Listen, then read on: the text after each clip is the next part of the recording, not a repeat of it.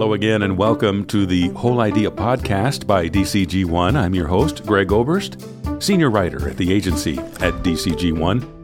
This episode is part one of a two part series on artificial intelligence. In this part one, we're going to hear from DCG ONE President Brad Clarke and DCG ONE Senior Vice President of Technology, Chris Geiser. First up is Brad Clarke. We started with how he sees AI influencing marketing in the next few years. Well, I think about it in a couple of ways. Um, to me, it seems that these LLM AIs, large is, language models, yes, large language model uh, applications of AI, um, kind of are, are inherently optimized for the marketing industry. And that, to me, it feels like the most creative people will ask the most creative questions and be able to you know have the most interesting applications. Um, that this is really you know at the end of the day the, it, these are tools still and it's really the creative people who can come up with the most most interesting and most um, you know um, diversified questions to ask these LLMs and, and get the most interesting and I guess um, insightful responses. You know, whether that be an application of of kind of how do we you know look at data and understand our customers and and maybe market to them more appropriately or more effectively. How do we accelerate you know content and content creation? Um, and then you know I, I see and something we talk a lot about around here is you know, what will the web experience look like in six months or a year or two years, right? I, I feel like probably we won't be going to websites and clicking buttons in the way we do today. And, and I know the team here is, is giving a lot of thought around that is what, what will that digital experience feel like? And, you know, we, we feel like these tools will be core to, to what that did, you know, what our customers and how they'll interact with their customers online. What do you think are some of the um, questions that business leaders like yourself should be asking about AI these days? Hmm. Well, of course, security is the first thing uh, that comes to mind when when when you ask me that question. I, I think we all need to be very aware of of you know the security implications and the privacy implications and and just in the last week or two we've seen some um, some lawsuits around copyright um, and um, you know protection and and you know there's just a, a bit of a of an unknown on how you know we can best practice things out in the public um, um, sphere, right? If, if, things that will be you know sent out beyond our walls. So I think I think those are all really big unknowns and things we need to be really challenging ourselves and our teams to understand as as as the rules are written um, within the context of I think what we you know we we can develop very safe infrastructures and the things within the business that that don't maybe aren't implicated by some of those copyright or or you know legal uh, challenges. I think a lot about just you know how do we help our teams utilize these tools? How do we help them understand what's possible?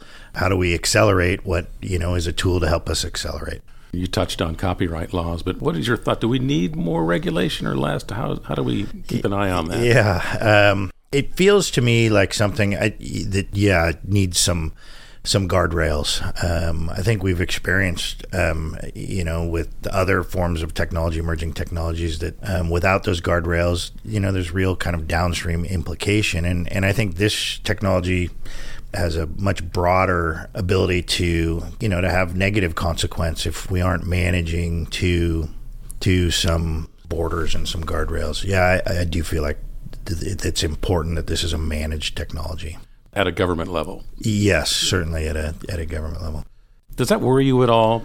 Too much change too fast? I don't think it worries me. I think it is challenging. Um, I think it challenges me and it challenges us. Um, you know, we have to move at the pace uh, that the technology moves, and and and those are the companies that are going to flourish.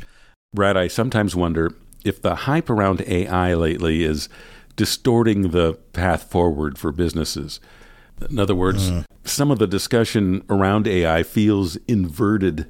Do you think that's the right attitude to let AI lead the discussion? No, I don't think that's the right attitude. And part of that is because of of the speed of change and development. Um, I think you need to organize your business the way you see, you know, the way you believe you can provide most value uh, to your customer. And then you want to use all applicable tools to, to do that, um, it, to both, you know, deliver the best product, uh, the best results, and do it most efficiently. And certainly these tools are, are great at those things, but really they need to be in the context of how your business is organized and running and, and how do you use these tools and advance your product and perhaps develop new products to, to take advantage of these unique capabilities. So I, I do I think your your word of inverted is is accurate. I, I think some people are starting I, feel like there's this that these tools are the, are the lead, and, and I don't think they are. I think they're perhaps an important piece of the infrastructure that's the product and the deliverable that still matters. I know we have automation, which isn't new. Yeah.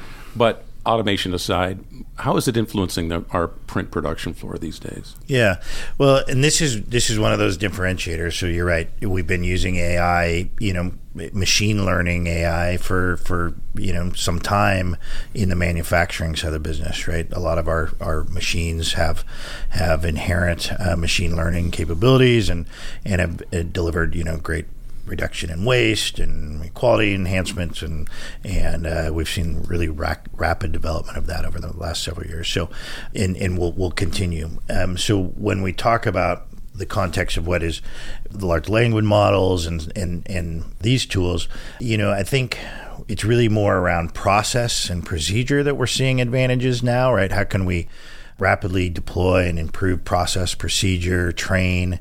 Uh, you know, we're delivering training in, in multiple languages very effectively and rapidly now by using these tools where you know that was uh, you know expensive and slow um, a year ago. And so really if we're talking about LLMs we're seeing more advantage in the manufacturing world today more on kind of the human capital side of the business right? How do we how do we help our people understand um, you know how to do their job most efficiently most effectively? How do we uh, introduce new process and and uh, and new procedure as as, as uh, efficiently and effectively as we can? Around the hype of artificial intelligence lately is this thought that hey it's coming for my job. As an executive how do you think about that notion, the, the concept of doing more or saving money with fewer employees? I would be surprised if there's many, you know, business executives who are really um, leading their organizations with that app, with that mindset. These are really growth accelerators. I think these tools, right? The ability to deploy more efficiently, more effectively, faster, if done right, I think these can be kind of the, the you know the rocket fuel, right? The um, you have a great idea, great prospect, or you know, great delivery, great product, great customers, and how to you know this can be that that accelerant to uh, to be faster and, and more um, effective and more efficient. So I, I don't think of this as a cost saving application or a labor reduction application, and and I'd be surprised if really many you know leaders are thinking of those this way.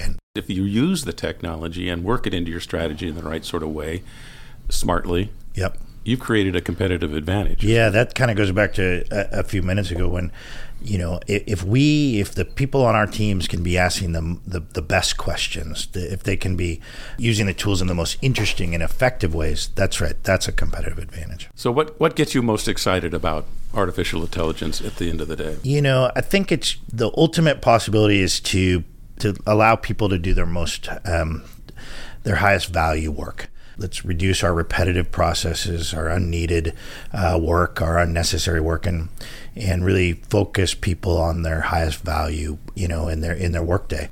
And I think that will ultimately that's the most rewarding um, work that we do. It's the most valuable work we do for for the business and for our customers you know, in relatively short order, we we can you know really tackle a lot of the the mundane and the the non value add work we do. And I, I, guess I think that's the the most interesting and kind of intellectually intriguing uh, application for me, right? How do we, and, and, ultimately that will lead to great innovation, you know, outside of the tools. We'll we'll simply have more time to innovate and to work on, you know, those things that that, that we should be working on. That's Brad Clarke, president of DCG One, with his take on artificial intelligence. Next, I caught up with Chris Geiser, our Senior Vice President of Technology. And as you can imagine, AI is top of mind with Chris, especially as it applies to security.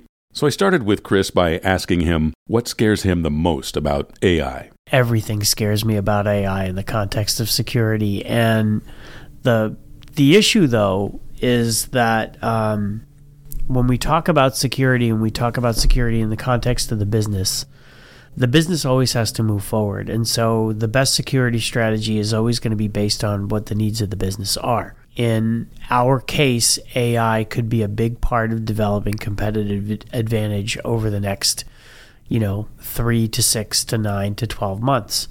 And so when we see that as part of our technology roadmap, we have to just embrace what all the security issues are and lean into that. That's from a use case standpoint, right? As we're developing things, how are we protecting our data as we're using these new tools? How are we making sure that everyone is using these tools responsibly? How are we making sure that we have a policy in place that actually educates our our team members on what the best uses are for artificial intelligence and how they should how they should use that to be both productive in their work and also to make sure that they're not putting any company or customer data at risk. Those are all critical things. Those scare me less because any good security plan is going to take into account the needs of the business and look look at that first and say, okay, I see what you need to do here, and I see how that's important to the business. So let's talk about how we can do the best to keep that data secure so that we can get the most out of these tools without compromising our position. Doesn't have to be AI for that. It could be Adobe Photoshop for that matter that we that we would have the same conversation about. Businesses need systems, systems need strategies to say to stay secure. And so that's what we're all about, making sure that we use strategies to keep the business's operations secure. Where AI really terrifies me is in being put in the hands of bad actors. Bad actors now have um, a f- much faster route to completion on, you know, developing new compromise techniques. They can use AI to write malicious code much, much faster. They can use AI to test malicious code much, much faster. They can use AI to find out how businesses are actually protecting themselves so that they can start to circumvent that. The possibilities for AI in the hands of a bad of a bad actor are almost limitless, and that's one of the things that terrifies me. The the the inverse of that, though, of course, is that the security industry is thankfully has been using machine learning and AI type techniques for a long time to try and combat that because, you know, data security and cybersecurity in the corporate world are under siege really by a force of bad actors that um, really have a lot of momentum and a lot of resources on their side. They make money with their attacks to fund their next attack. And so that's their business. And so we have to understand that we're competing with a business model that's out to that's out to destroy ours. And so that's what really really terrifies me about it. But the cybersecurity industry has tried to keep up with that and use use AI in a protective way. Uh, we work with we work with you know intrusion management and other and other tools that use AI to basically make sure that they're bubbling up the best or most informative uh, threats that we're looking at on a day to day basis so that we're not spending a lot of time sifting through log files looking for looking at every single event as if it's a significant event when really there might be dozens of events to look at rather than thousands which is how many we receive Chris, what advice can you offer businesses to not just maintain security, but also to stay ahead of the bad actors with AI and their toolkits? I would say that the first thing would be to start the way that you would start with any kind of zero trust program, which is to basically develop an asset classification. So, um, right now, the, the, the basic format of an asset classification for data within your enterprise would center around things that are public, right? Things that might be published on your website that everybody knows about your company, things that are business information that only people inside your company should know, things that are confidential, uh, which are things that are, you know, for only a specific set of, of eyes to interact with, and things that are sensitive, which are the top secret things. Um, could be trade secrets, could be you know personally identifiable information, EFI, you know health information, you know those types of things. But as you do that data classification, it could be that you're just really applying another label. Is this appropriate to use within a large language model? Is this appropriate to use with AI? And I think as you climb that ladder of data classification from public all the way to sensitive, you're going to find that less and less of it is. Or that you're going to be able to use that data, but you can only use that data within a you know sequestered field of technology resources that only the company and the right sets of eyes within the company have access to, right? So you're you're basically applying your data classification and all the security principles that you put in your data classification around how you use AI. That would be my first and best piece of advice to make decision making easier without it always having to be a judgment call. If you have a data classification and you have a policy about how you classify your data assets, then you never have to make a judgment call you can always make the right call based on on what you've decided is in that data asset. So to be clear, policy shouldn't just be around private AI tools, but also extend to public models like ChatGPT and others. Right. If you train that model with your company's data, then basically you've turned that data public. And that's that's a big mistake, and that's why the class, the the data classification, the asset classification, matters so much. If you're letting AI learn from your public website, that's probably going to be good for you for your business in the long run because basically the the AI is learning everything the way that you want it to learn, right? And that's one of the things that's one of the things about AI is that AI can develop bias, right, based on how it's taught. So if you're in control of how how a public model is taught about who you are and what you are, then you're going to be able to propagate that message across anybody that asks about you. However, if you were to use data that you don't consider public within a public model, again, go into the ChatGPT app or the OpenAI website or any of the hundreds of thousands of models that seem to be popping up every five minutes out there then that data essentially becomes compromised. It becomes property of of the of the LLM, and the LLM will use it as it sees fit. And you're not getting it back. You're not getting it back. It's it's always going to be there. Chris, safe to say that every software company out there is working pretty hard to incorporate some sort of AI function into their software. AI obviously isn't going away, but one day the novelty will wear off, for better or worse the frog in the bathwater moment of AI is going to be that so many of these software companies, especially the largest ones that have the biggest budgets like Microsoft, Google, are going to start incorporating these sorts of tools into everyday applications so that you don't even realize that that's what you're doing. It's just rote tasks that took you three to five minutes are now going to take you one minute. And some things are just going to start to feel easier to the point that this conversation that we're having right now might really feel crazy two years from now that we even had to talk about this because boy hasn't it always been like that?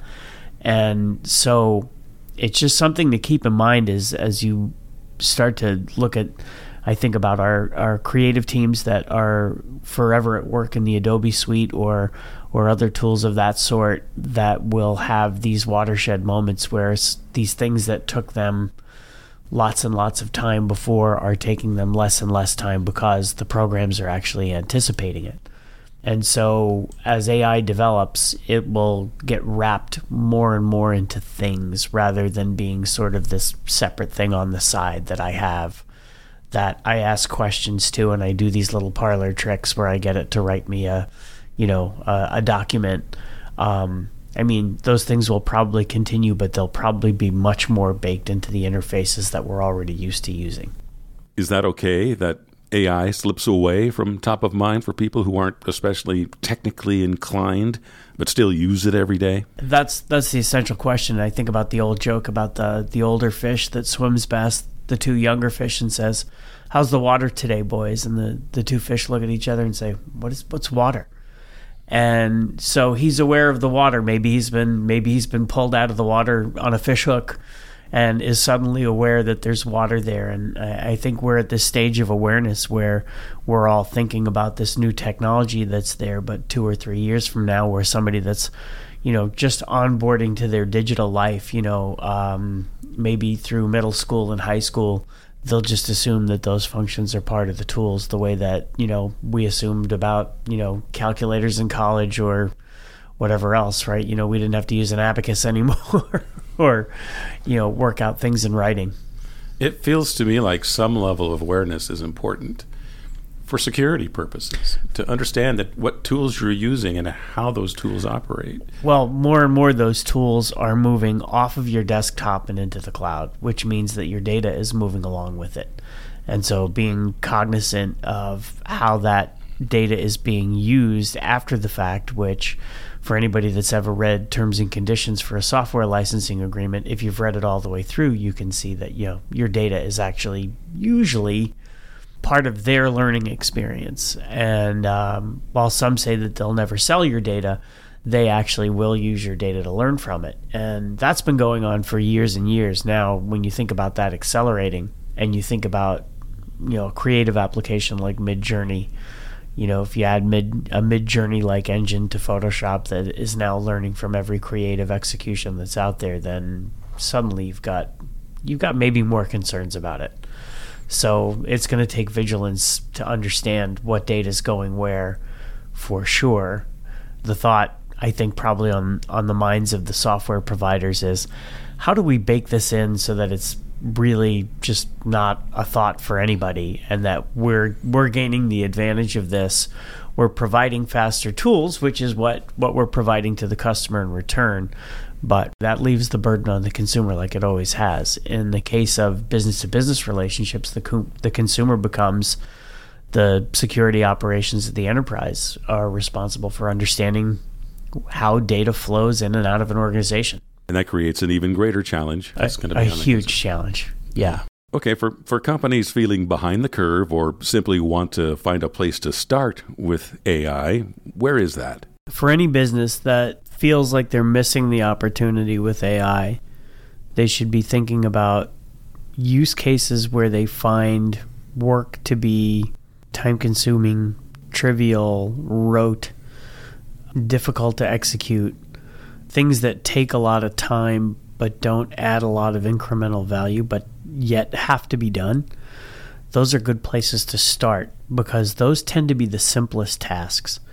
I think when you when you train a large language model, you're you're you're starting to train you know a new brain from the ground up, so to speak, right? So it'll have a great capacity to learn, but it'll have to be taught slowly, and it'll have to be taught thoughtfully, right? Um, it's not the same, let's say, as you know getting a computer to do math for you. Although certainly you can do that. You know, getting a computer to do math for you is really, you know, fun thing to think about because you can solve all kinds of complex problems really quickly. But it could do things like instead of uploading my spreadsheet to a public model, I'm just going to ask how to get this Excel formula done. Those are the kinds of things that can take up a lot of time. And if I say, okay, I have this Excel formula and now I want to scale that out so that I can, you know, do X, Y, or Z with this spreadsheet so that I can turn it into something meaningful for my next meeting with my manager. That might be something that AI could go a long way in helping you with, right? So again, you know, refer to refer back to policy. Policy is um, really the arbiter of, of all disputes on what you should and shouldn't be able to do with public public models and what you should be able to do with private models that you keep inside the company firewall. But finding those use cases, you know, start with a use case, draw it out, right? We we run to solutions thinking I'm I'm going to do this thing and it's going to be the silver bullet and it's going to solve all my problems, but start incremental, uh, incrementally, start iteratively, start start with one simple task, see how it goes and then work on your prompt engineering. Maybe send a few people to a to a course on prompt engineering just so that they can learn the basics of how it reacts and what it'll give and how to prevent bias and hallucination and all the other things that we worry about. And then, you know, stand up a model inside your firewall and start start to train it. Other advice would be to watch expense. These tools are not cheap right? They are very often consumption based unless you've, you know, developed your own and can stand it up on your own hardware or whatever. If you're standing these up within the cloud, the big cloud platforms like Google Cloud, Google Cloud, Microsoft Azure, Amazon Web Services, they all have, you know, the, the building blocks for these things and, and how you can build them, but they are consumption based. And so the cost could escalate really quickly. And so keeping an eye on that and understanding, you know, that you've got your use case nailed down, good preparation will save you money in the long run as you as you start to get running. Now, for things that are simple and that are, you know, being done with public information, it may pay to spring for a service, whether whether it be uh, whether it be you know OpenAI or whether it be one of the other providers that provides a service that allows you to do these things, it may be worth springing for the premium so that you can solve, you know, smaller business problems with a public model, not have to develop anything.